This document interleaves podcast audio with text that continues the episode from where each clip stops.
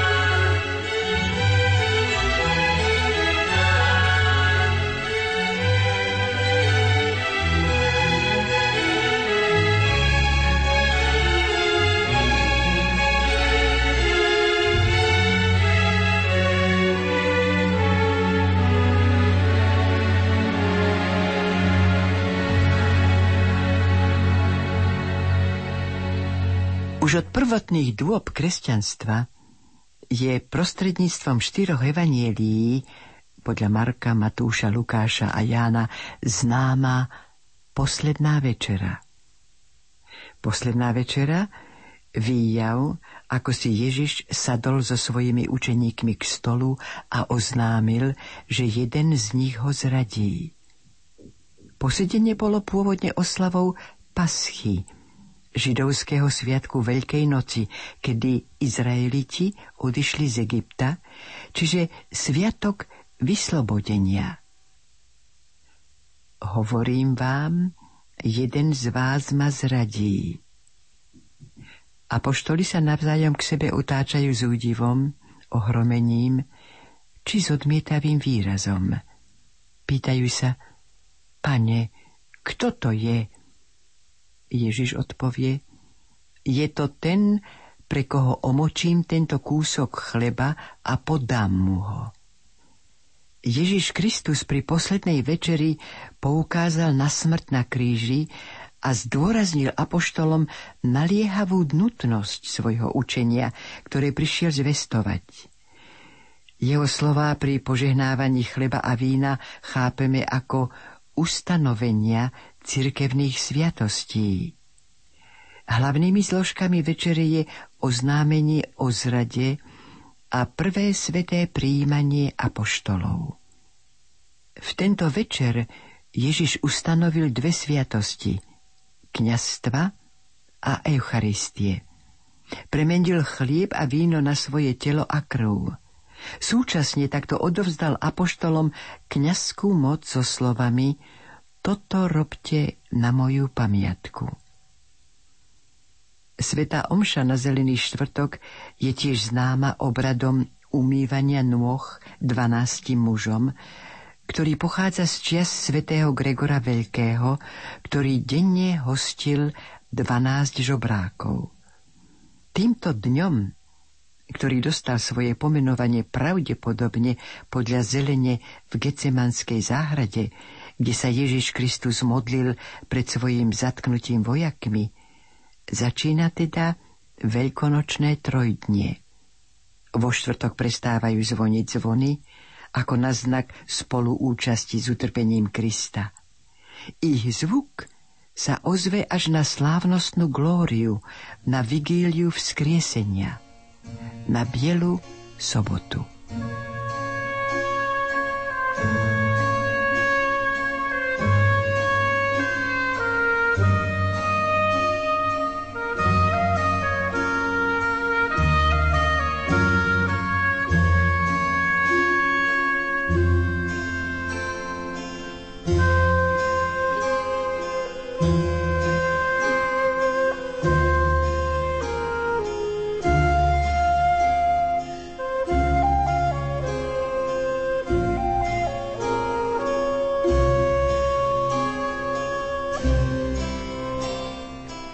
úvode si vypočujete úryvok z knihy Giovanni Papiniho Život Krista, kapitoly Umývanie nôh a vezmite a jedzte.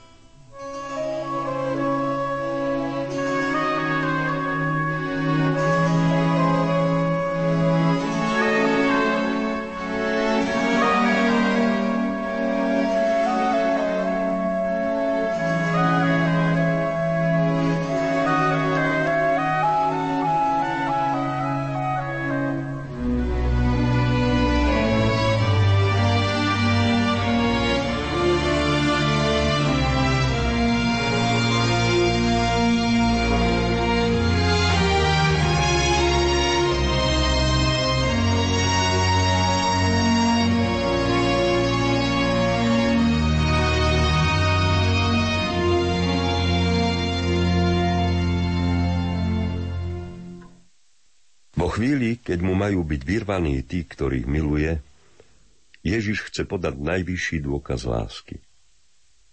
Miloval ich neprestajne od tej chvíle, ako sú s ním. Miloval ich všetkých, aj Judáša.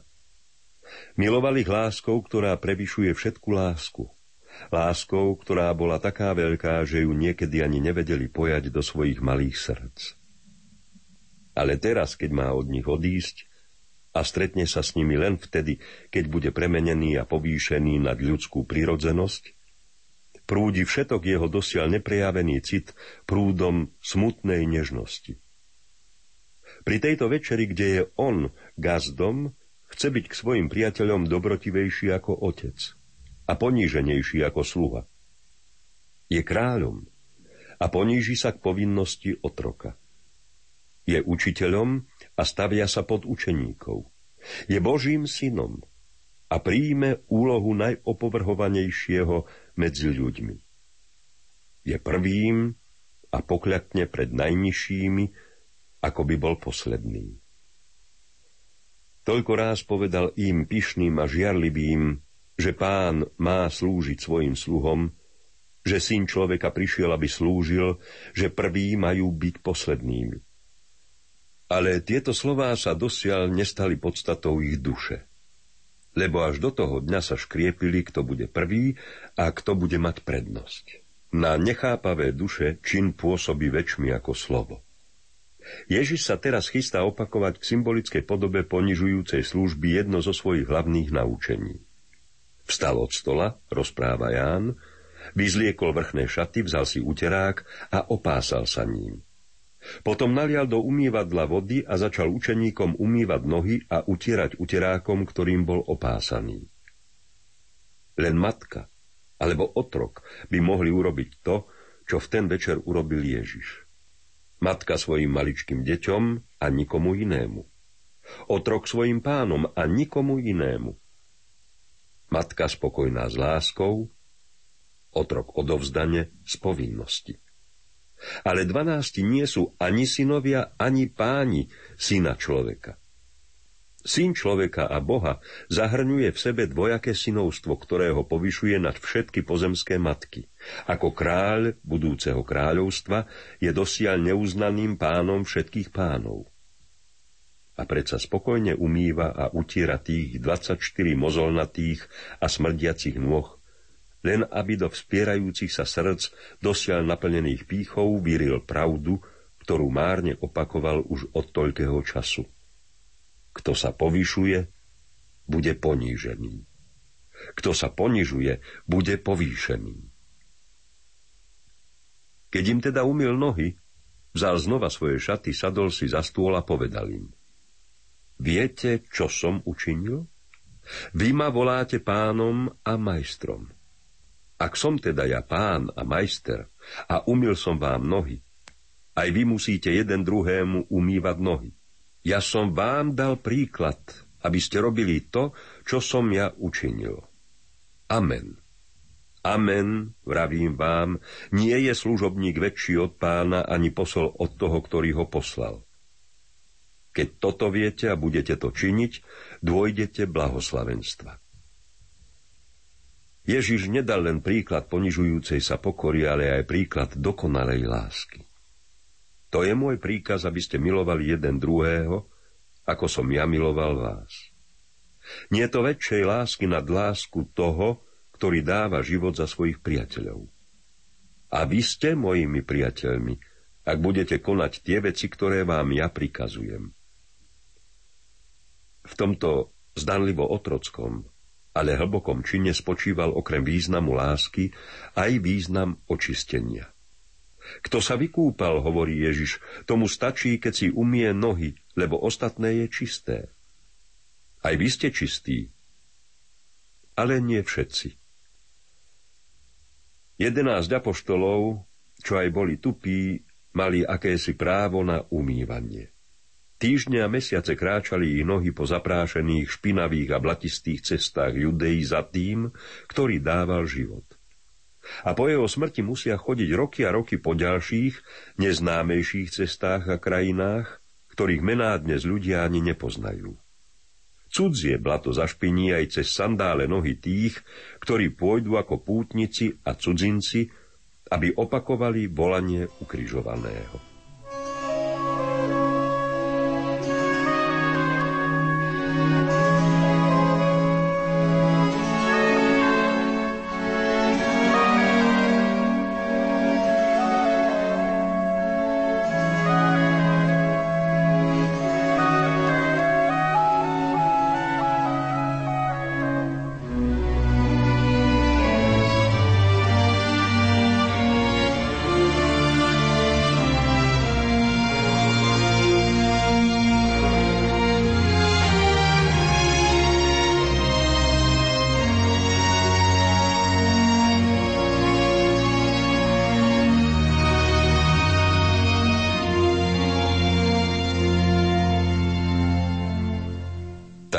Že tých 13 mužov sa zišlo, aby zachovali starý obrad spoločnej večere, ktorá pripomína oslobodenie národa z egyptskej poroby. Na pohľad sa zdá, že 13 mužovia z ľudu, ktorí sedia za stolom, prikrytým bielým obrusom a šíriacim vôňu upečeného baránka a vína, očakávajú znamenie na intímnu a slávnostnú večeru. Ale len na oko. Veď je to rozlúčková večera pred rozchodom. Dvaja z trinástich, ten, ktorý má v sebe Boha a ten, ktorý má v sebe diabla, umrú skôr, ako príde druhá noc a to strašnou smrťou. Ostatní sa rozprchnú ako ženci, keď príde krupobytie. Ale tá večera, ktorá je poslednou večerou pred koncom, je aj podivuhodným začiatkom. Židovská veľkonočná slávnosť baránka – premení sa u tých trinástich v čosi nevýdaného, vyššieho a všeobecnejšieho, na čosi neporovnateľného a nevýslovného. Premení sa vo veľké tajomstvo kresťanstva. U Židov je Veľká noc len pamiatkou na útek z Egypta. Je pamiatkou na víťazný únik z otroctva sprevádzaný toľkými zázrakmi a pod takou viditeľnou Božou ochranou, že národ naň nikdy nezabudol, čo aj musel znášať jarmo druhého zajatia a podrobil sa hambe iného vyhnanstva. Na väčšnú pamiatku tohto rýchleho exodu bola predpísaná výročná slávnosť, ktorá dostala pomenovanie od putovania Pesach Pascha. Bola to akási hostina, ktorá mala pripomenúť na pochytre pripravené jedlo utečencov, Mal sa upiecť baránok alebo kozliatko na ražni, teda najrýchlejším spôsobom. K tomu sa jedol nekvasený chlieb, lebo nebolo kedy nechať vykysnúť cesto. Jedli opásaní, stopánkami na nohách a s palicami v rukách, náhlivo ako ľudia, ktorí sa musia veľmi ponáhľať. Horké byliny sú chudobné divé rastliny, ktoré si cestou trhali, aby utišili hlad pri nekonečnom putovaní. Červenkastá omáčka je upomienkou na tehly, ktoré židovskí otroci pálili pre faraóna. Víno je niečo viac. Je radosť z úteku, prislúbenie očakávaných viníc, opojenie na poďakovanie väčnému. Ježiš nemení poriadok pri tejto tisícročnej večeri. Po modlitbe podáva kalich, aby šiel z ruky do ruky a vzýva Božie meno. Potom dáva každému horké byliny a naplní druhý raz kalich, aby si každý upil dúšok.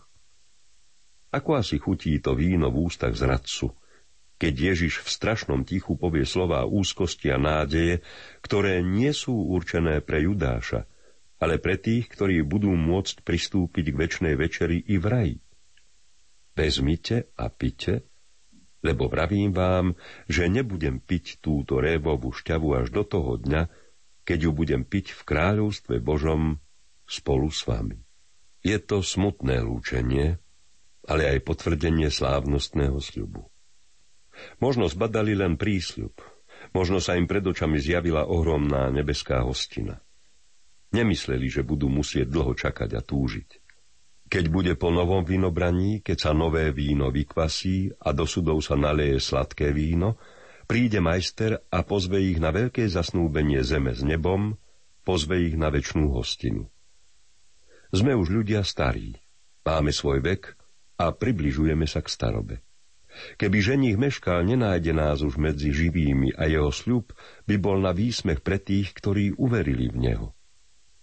Uspokojený najbližšou schôdzkou, ktorá je už za dverami a ktorá bude oveľa slávnejšia, spievajú podľa zvyku žalmy na poďakovanie. Je to chválospev na otca toho, ktorý ich obsluhuje. Tras sa o zem pred tvárou hospodina – pre tvárou Boha Jakubovho, ktorý mení skalu na jazero, tvrdý kameň na žriedlo. On povznáša biedného z prachu. On dvíha chudáka skalu, aby mu dal miesto medzi vznešenými, medzi vznešenými svojho národa. S akou veľkou radosťou odriekávajú tieto starodávne slová, ktoré sa v tej chvíli zafarbujú celkom novým významom. Aj oni sú biedni, a dostanú sa z prachu biedy zásahom prišlého Syna Božieho. Aj oni sú biední a chudobní a on ich čoskoro pozdvihne zo smetiska žobroty a urobí ich pánmi nevyčerpateľného bohatstva.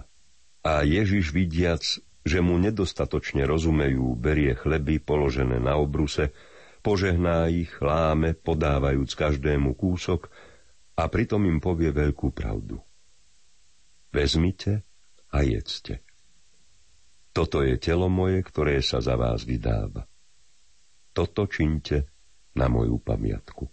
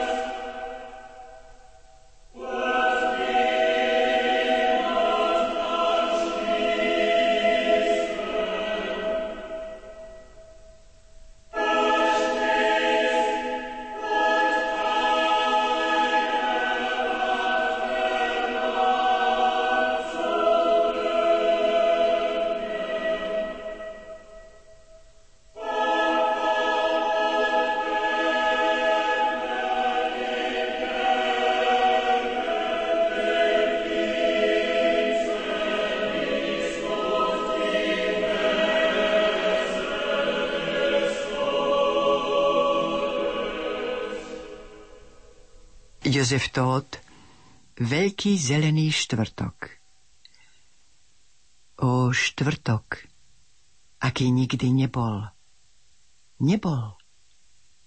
A nepoznali ho hviezdy, ani zem, kým sa nespustil ako najjemnejší Vánok na mesto tejto zeme, na Jeruzalem. A slová rabiho, ktoré odzneli pri večeri, boli ako verše najbožskejšej básne, pri ktorých aj lesk slnka z ťa pahreba vyhasne. A rabbi, ktorý sa lúčil vo večeradle a naposledy sedel so svojimi pri stole, vyhlásil, že i keď odchádza, na veky zostane tu. Vo večeradlách, v katakombách, podzemí, v cerkvách i v kostole. A všade, kde odznejú jeho slová, ktoré vo večeradle odzneli, stane sa zázrak nad zázrakmi, o akom nepočuli ani anieli. Vezmite a jedzte. Toto je moje telo. Vezmite a pite z neho všetci. Toto je moja krv. To som ja v chlebe i vo víne, ako slnko v jemnej pavučine. A dávam vám moc vyriecť tieto slová, v sa tento zázrak prezázračne schová. Dávam vám túto moc, apoštoli, kňazi. Nedá sa ukradnúť, nik ju nenahradí. A väčšine bude vykupovať svet. Dávam vám ju, priatelia moji, jak závet. A miesto rozlúčky len posledná veta. Aj v tomto chlebe a víne zostanem s vami až do skončenia sveta.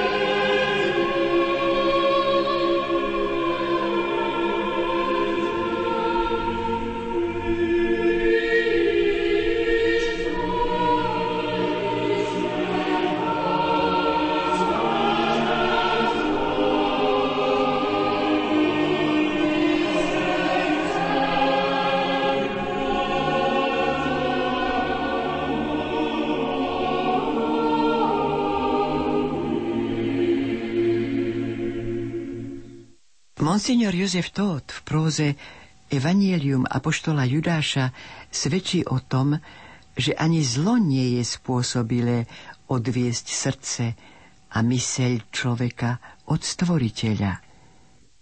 Jeho úlohou je priviesť ho, teda priviesť človeka, síce labyrintom skúšok, no posilnené, späť k Bohu. Vážení poslucháči, vypočujete si niekoľko kapitol z tejto prózy. Chlieb a slovo Keď jedenácti učeníci chodili s Ježišom, často sa stávalo, že dvanácty odchádzal nakúpiť chlieb a ryby. Takmer vždy vypravili tohto učeníka, lebo jeho bratia sa nazdávali, že menej pochopil majstrové slová a že sa neveľmi prichýľa k nemu. No on odchádzal ticho a bez slova po zaprášených cestách a uvažoval o Ježišovi, o svojich bratoch a o svojom dome, ktorý zanechal. Akási sila ho ťahala z piatky k starému životu. Ale silnejšie bolo puto, ktoré ho spájalo s majstrom.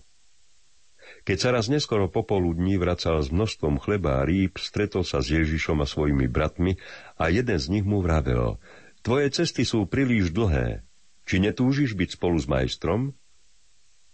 Ale ten učeník bol umorený chôdzou a horúčavou a odvetil, chlieb vám nesiem, bratia. A Ježiš mu pokynul, aby pristúpil a povedal, bratia, slovo sa telom stalo a stane sa vám aj chlebom a vy ho budete rozdávať hladným tohto sveta. Ak som vám povedal, že som pravdou, tak som rovnako aj chlebom, lebo chlieb v nás udržuje život a tým životom som takisto ja. A obďaleč oddychovali aj pastieri, počúvali Ježišove slová a usmievali sa. Najväčší hriešnici Keď sa vracali jeho učeníci, rozprávali mu o svojich cestách a o sile, ktorá ich sprevádzala. Rozhorčovali sa pred Ježišom nad tými, ktorí neprijali blahozvesť a zatvrdlivo zostávali vo svojich hriechoch. Prosili Ježiša, aby im dal moc presvedčiť týchto nekajúcnikov a keby i tak odporovali, aby im dal moc zahubiť ich. Ale Ježiš im povedal, najväčší hriešnici prichádzajú ku mne sami.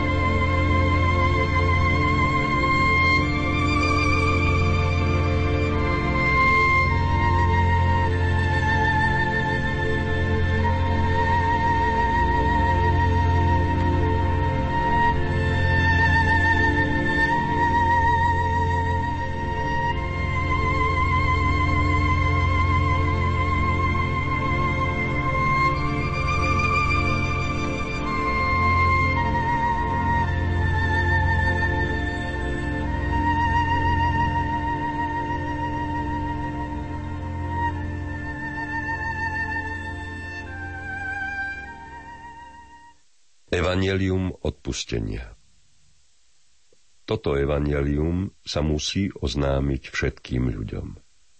Zväzť nekonečného odpustenia.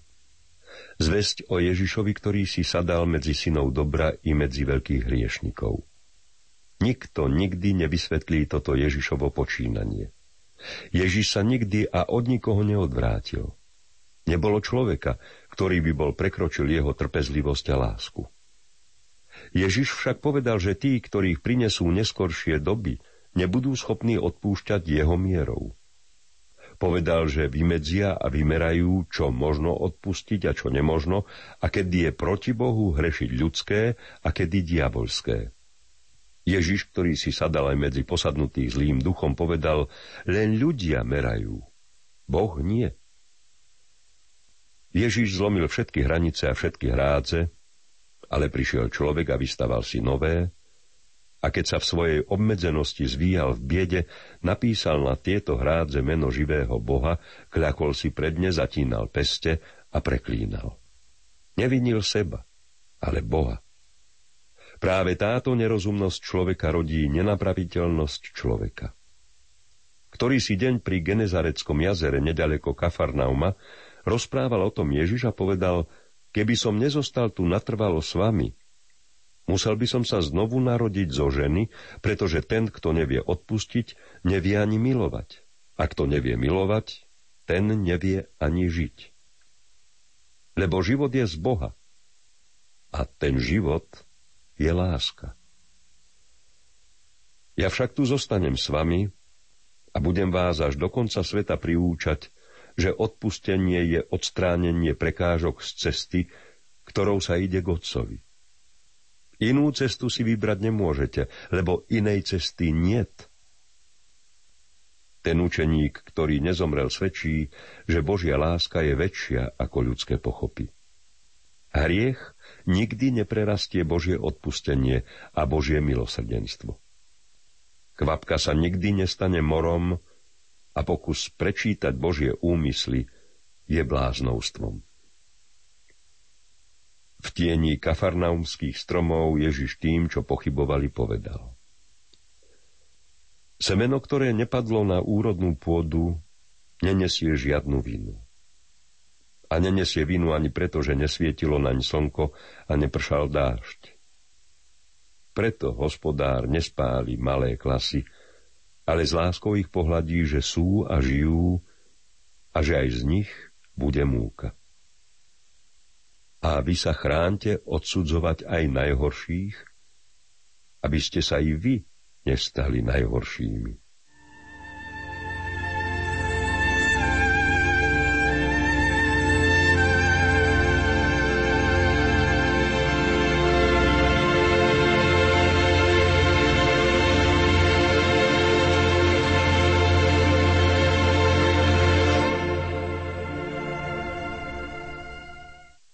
Ježiš sa zjaví Judášovi. Vtedy sa zjavila pri Judášovi nejaká postava. Svetlo v jej rukách blikotalo iba na zem. A učeník uvidel bosé nohy. Ale keď sa prizrel lepšie, zistil, že tá postava nemá svetlo a predsa má ožiarené nohy. A v tejto tichej noci pocítil na sebe zrak, ktorý ho prenikol raz v inej noci a spoznal Ježiša a v strachu vykríkol Rabuni, majstre. Ježiš na ňo uprene hľadel a nič nevravel. Napriek tomu ten učeník tvrdí, že počul Ježišov hlas, ktorý mu vravel tajomné a blažené slová. Ako z mrákoty zaznieval Ježišov hlas ľúbeznejší ako všetky hlasy milujúceho sveta – si posledný. Ale nemusíš ním zostať. Keď budeš odchádzať z tohto sveta, i pre teba budú platiť moje slová, oče, odpustím, lebo nevedia, čo robia. Mnohí sa budú pohoršovať, hlavne tí, ktorí sú teraz prví. Ja ti však hovorím, kto kde bude stáť, nerozhodnú oni, ale ja. Ty si prijal kríž, ktorý všetci zahodili. I ja zahodím ľudské miery, lebo cesty Mesiáša sa nemerajú ľudskými cestami, i keď to, čo chceš urobiť, zatracujem a tvoje očisťovanie nebude ľahké ani krátke. Ty si chcel kríž nahradiť zázrakom a mečom, lebo si synom Izraela a nenávidíš pohanských okupantov. Ale ja ti hovorím, zázraky dáva Boh. A vie na čo a kedy. Hoci meč je dvojstranne zaostrený človekom, napriek tomu je to najslabšia a najneistejšia vec na svete. Zabíja nepriateľa i seba. Ja viem, čo chceš povedať veľkňazovi a rade starších. Rád by si bol, keby sa moja sila spojila s ich silou, aby sme vyhnali pohanov a založili trvalé kráľovstvo Izraela. Ale Božie cesty sú iné. Ja som prišiel založiť kráľovstvo, kde je každý kráľom a kde hlavou je jediný a všemohúci Boh, ku ktorému som vás naučil modliť sa ako Godcovi. Izrael nebude sám a jediný, iba prvý pred mnohými a všetkými, lebo skutočný otec je otcom všetkých. I tvoj najchytrejší zámer je zrnkom piesku na brehu mora. Nebol si a nie si chytrejší ako najchytrejší tohto sveta. Ale čo je to chytráctvo? Proti Božej múdrosti a proti Božiemu poznaniu. Ten učeník už nevedel, či je to všetko skutočnosť alebo sen. Avšak už nevedel zastaviť mlynské koleso, ktoré zomielalo celú príhodu tohto sveta i jeho.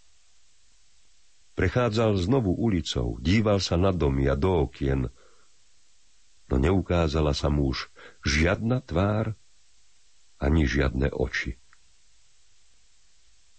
Na tejto ulici stál Syn Boží a Syn človeka. A mesto spalo.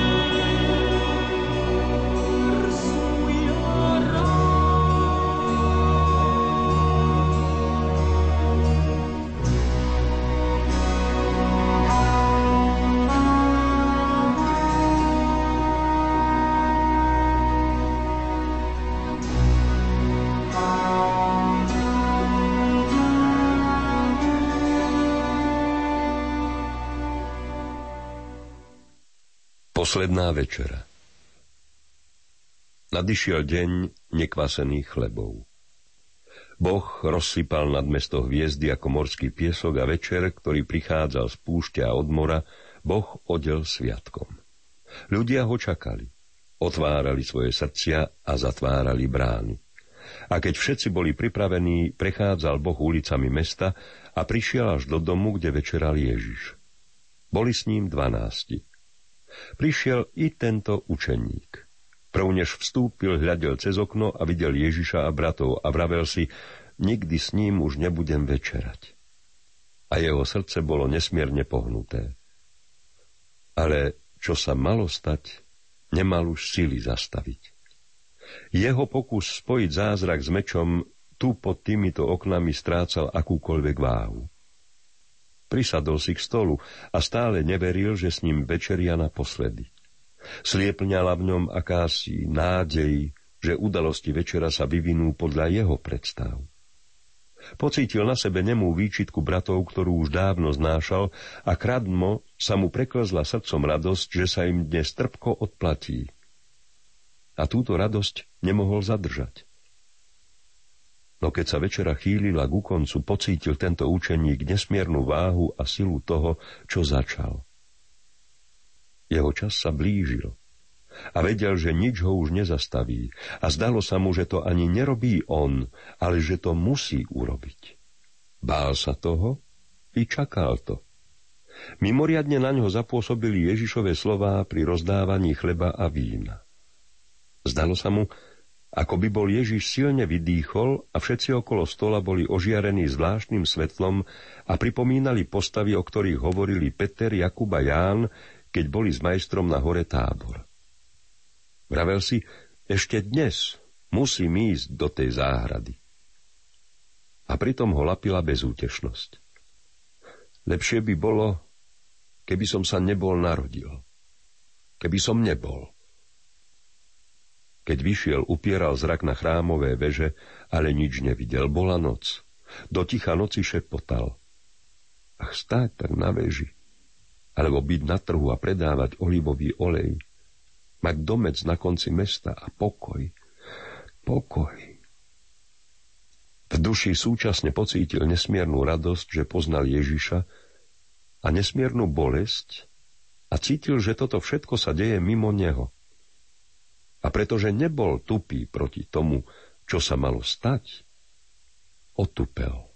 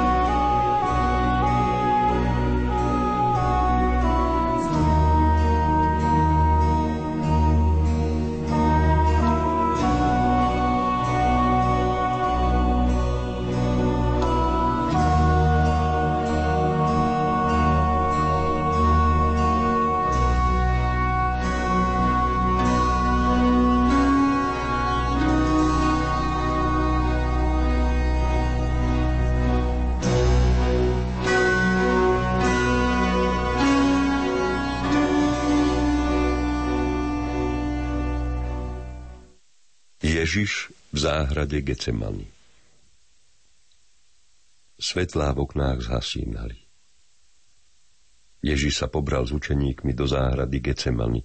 Všetko vedel. Ale odišiel modliť sa. Chcel vidieť mesto, hviezdy a ľudí v noci. Okolo Ježiša sa rozložil sviatok a rástla jeho bolesť. Prišiel na miesto, kde sa spolu modlil s týmto učeníkom.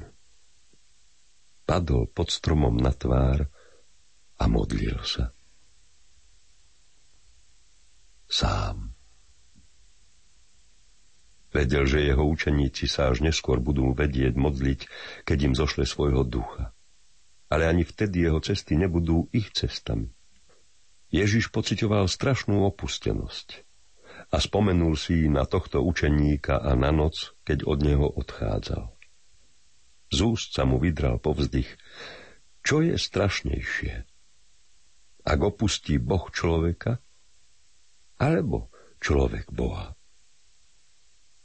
On dokonale poznal zmysel týchto slov a predsa mu tvár zalial krvavý pot. Strom, pod ktorým sa Ježiš modlil, vyschol a jeho lístie opadalo. Je strašné byť človekom a vidieť všetko, čo sa má stať. Je to neznesiteľná ťarcha. Ale syn človeka vedel a videl všetko. A jeho bolesť bola nad každú bolesť.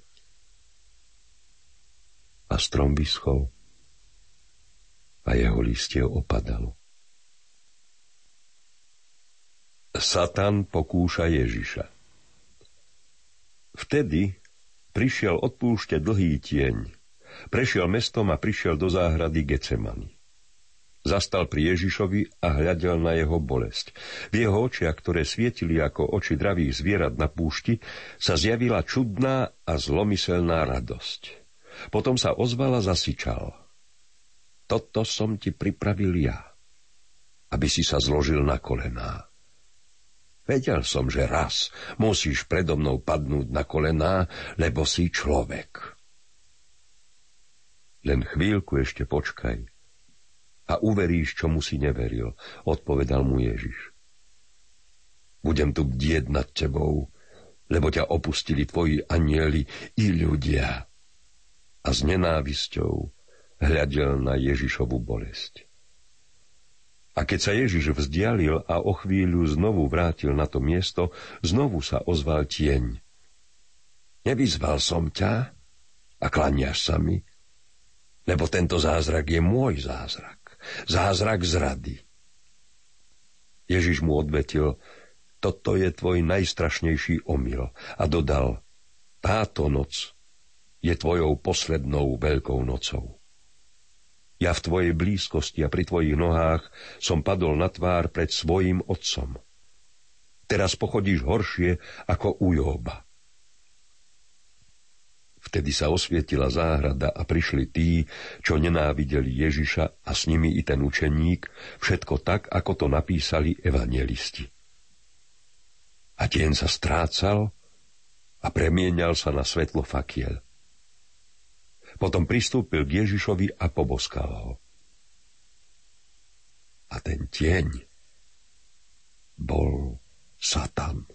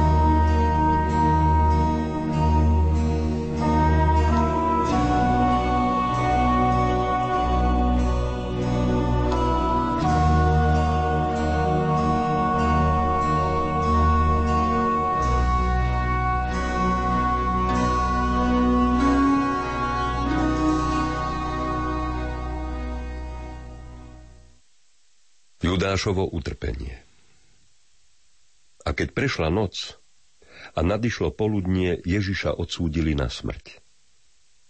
Tento učeník celú noc nespal a pocítil ťarchu kríža, ktorý všetci zahodili. Rozpamätal sa na noc, keď ho Ježiš poprvýkrát navštívil a na všetky dni, ktoré s ním strávil.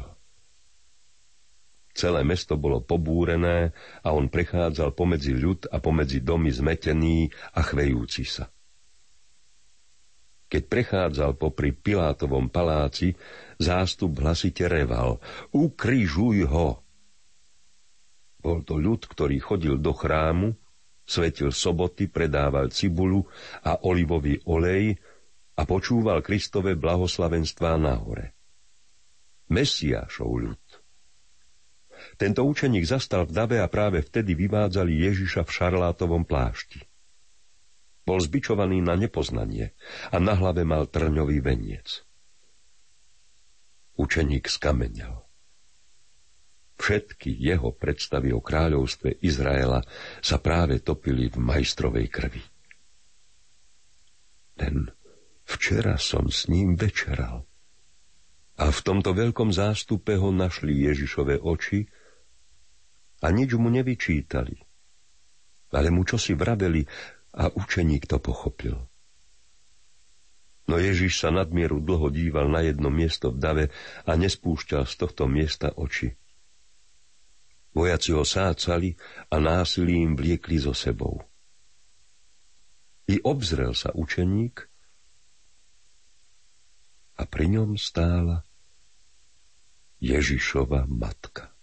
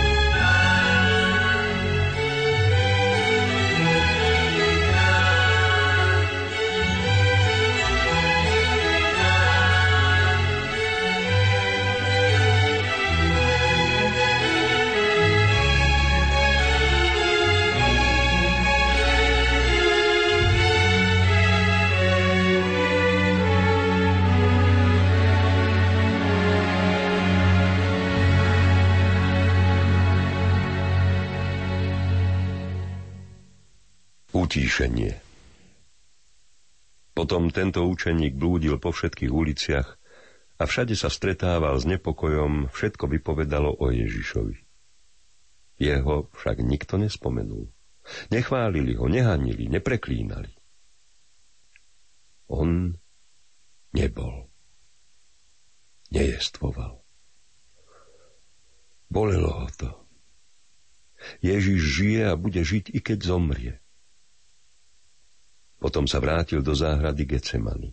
Umyl si ruky v potoku Cedron a hľadel do vody a videl tam svoju tvár. Z rúk a dolu tvárou mu stekala voda a pomyslel si na Ježišovu tvár u Piláta. Prišiel pod strom, kde sa Ježiš naposledy modlil, padol na tvár a cítil nesmiernu hrôzu a opustenosť. Zmietal sa v bolesti a zúfalstve. Bol presvedčený, že to, čo vykonal, sa nedá odčiniť ani odpustiť a toho doslova prikovalo k zemi. V akýchsi mrákotách sa mu zdalo, že ho kto si obrovskou rýchlosťou prenáša do iných dôb, do budúcnosti medzi ľudí, ktorých nikdy nevidel ani nepoznal. Potom sa odrazu videl pred vladárovou budovou a videl, ako ho uchopuje tento neznámy rozbesnený dav, ako ho sáče k Ježišovi. A spoznal, že sú to synovia tých, ktorým on vydal Ježiša. I uchopili tohto učeníka, byli ho po tvári a pľuli na ňo. Všetci na ňo ukazovali a kričali, Judáš, zradca, ukrižuj ho. Potom sa tento dav ako na rozkaz rozostúpil a ten učeník videl, ako mu Ježiš prichádza v ústrety a vedie ho na kamenné nádvorie. Potom si sadá na vladárov stolec, kde niekedy sedel Pilát a ide súdiť tohto učeníka. Dav neprestával kričať, Judáš, zradca, ukryžuj ho! A Ježiš zdvíha pravicu a vraví, choď, odpúšťa sa ti tvoj strašný hriech. A Dav kričí, nie si synom Božím, lebo si prepustil vraha vlastného života. A Ježiš odpovedá, či nemám moc odpustiť i najväčšiemu hriešnikovi, a to tým skôr, že ma zradil iba raz? On sa obesil z ľútosti, lebo najhlbšie pochopil svoju vinu. Vina ho zabila. On ma miloval viac ako vy, i keď ním všetci opovrhujete. Tento účeník sa ešte väčšmi zhrozil oných videní a slov, ale omračujúce výjavy pokračovali. I prišli veľkňazi, kňazi, zákonníci, ktorých on ešte nepoznal, obstúpili Ježiša a radili mu, aby Judáša zatratil. Ale Ježiš vravel, vy všetci ste ma prosili a neprestajne prosíte vo svojich modlitbách, aby som vám odňal kríže. Tento učeník bol jediný, ktorý si pýtal kríž, lebo pochopil, čo je to kríž. Neuniesol však jeho ťarchu, lebo ju chcel niesť sám a podľa svojho. Na to prišli vojaci, zdrapili súdnu stolicu, polámali ju na kusy a rozhadzovali medzi ľud. A ľud si z nej zbieral úlomky. V zápäti sa Ježiš zohol, zodvihol akýsi zvitok a hodil ho takisto medzi ľud. A na zvitku bolo napísané, čo je pravda. Za tým vyšla Pilátová žena, ktorá sa rozišla v ten deň s Pilátom a liala vodu na Ježišove nohy. Ježiš stál na okraji nádvoria a vravel zástupu. Odíďte odtiaľto, lebo vám toto nádvorie môže niečo pripomínať. A hľa, z chrámu sa kotúľalo 30 zlatých kruhov a zastavili sa na vršku Golgota a z každého kruhu vystúpil aniel a sňali Ježiša z kríža. Ďalej ten učeník videl, ako Ježiš prešiel mestom a presunul sa nahoru, kde vyhlásil osem blahoslavenstiev a hovoril, beda vám, ktorí ste prekliali tohto učeníka veľkého poblúdenia, ale aj pokánia, lebo vy ma denne zrádzate a nikto z vás sa neobesil. Môj je súd a moje zľutovanie. Vaša ľútosť je často iba strachom a neistotou. Ste horší ako tento učeník. Neviete odpúšťať, i keď mnohí chodíte so mnou. Len nedávno ste spolu s Pilátom odsúdili mňa. Teraz bezo mňa odsudzujete Judáša. Čo je teda pravda? A ja vám hovorím, ako som vám to už viackrát povedal, pravda som ja. Vtedy celý zástup prosil Ježiša, aby odišiel z ich kraja a aby im nechal ich pokoj. Nečakane sa však strhol prudký vietor a hnal tieto zástupy ďaleko od Ježiša a Ježiš ich požehnával. A ten učeník to všetko pozoroval ako z úkrytu a nevedel, či žije a či zomrel, a váha jeho činu mu pripadala väčšia a ťažšia ako kamene Jeruzalemského chrámu. A bolo popoludne 14. Nisana. Na kríži vysel Syn Boží. A na strome vysel Syn človeka. A kto si. Pri ňom stál.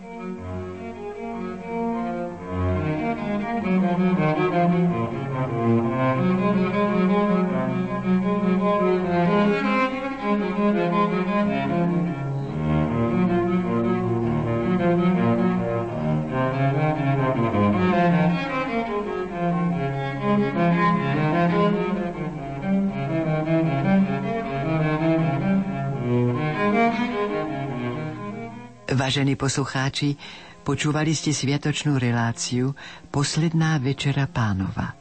Spolupracovali Jozef Šimonovič, hudobná redaktorka Diana Rauchová, zvukový majster Matúš Brila a od mikrofónu sa s vami lúči Hilda Michalíková.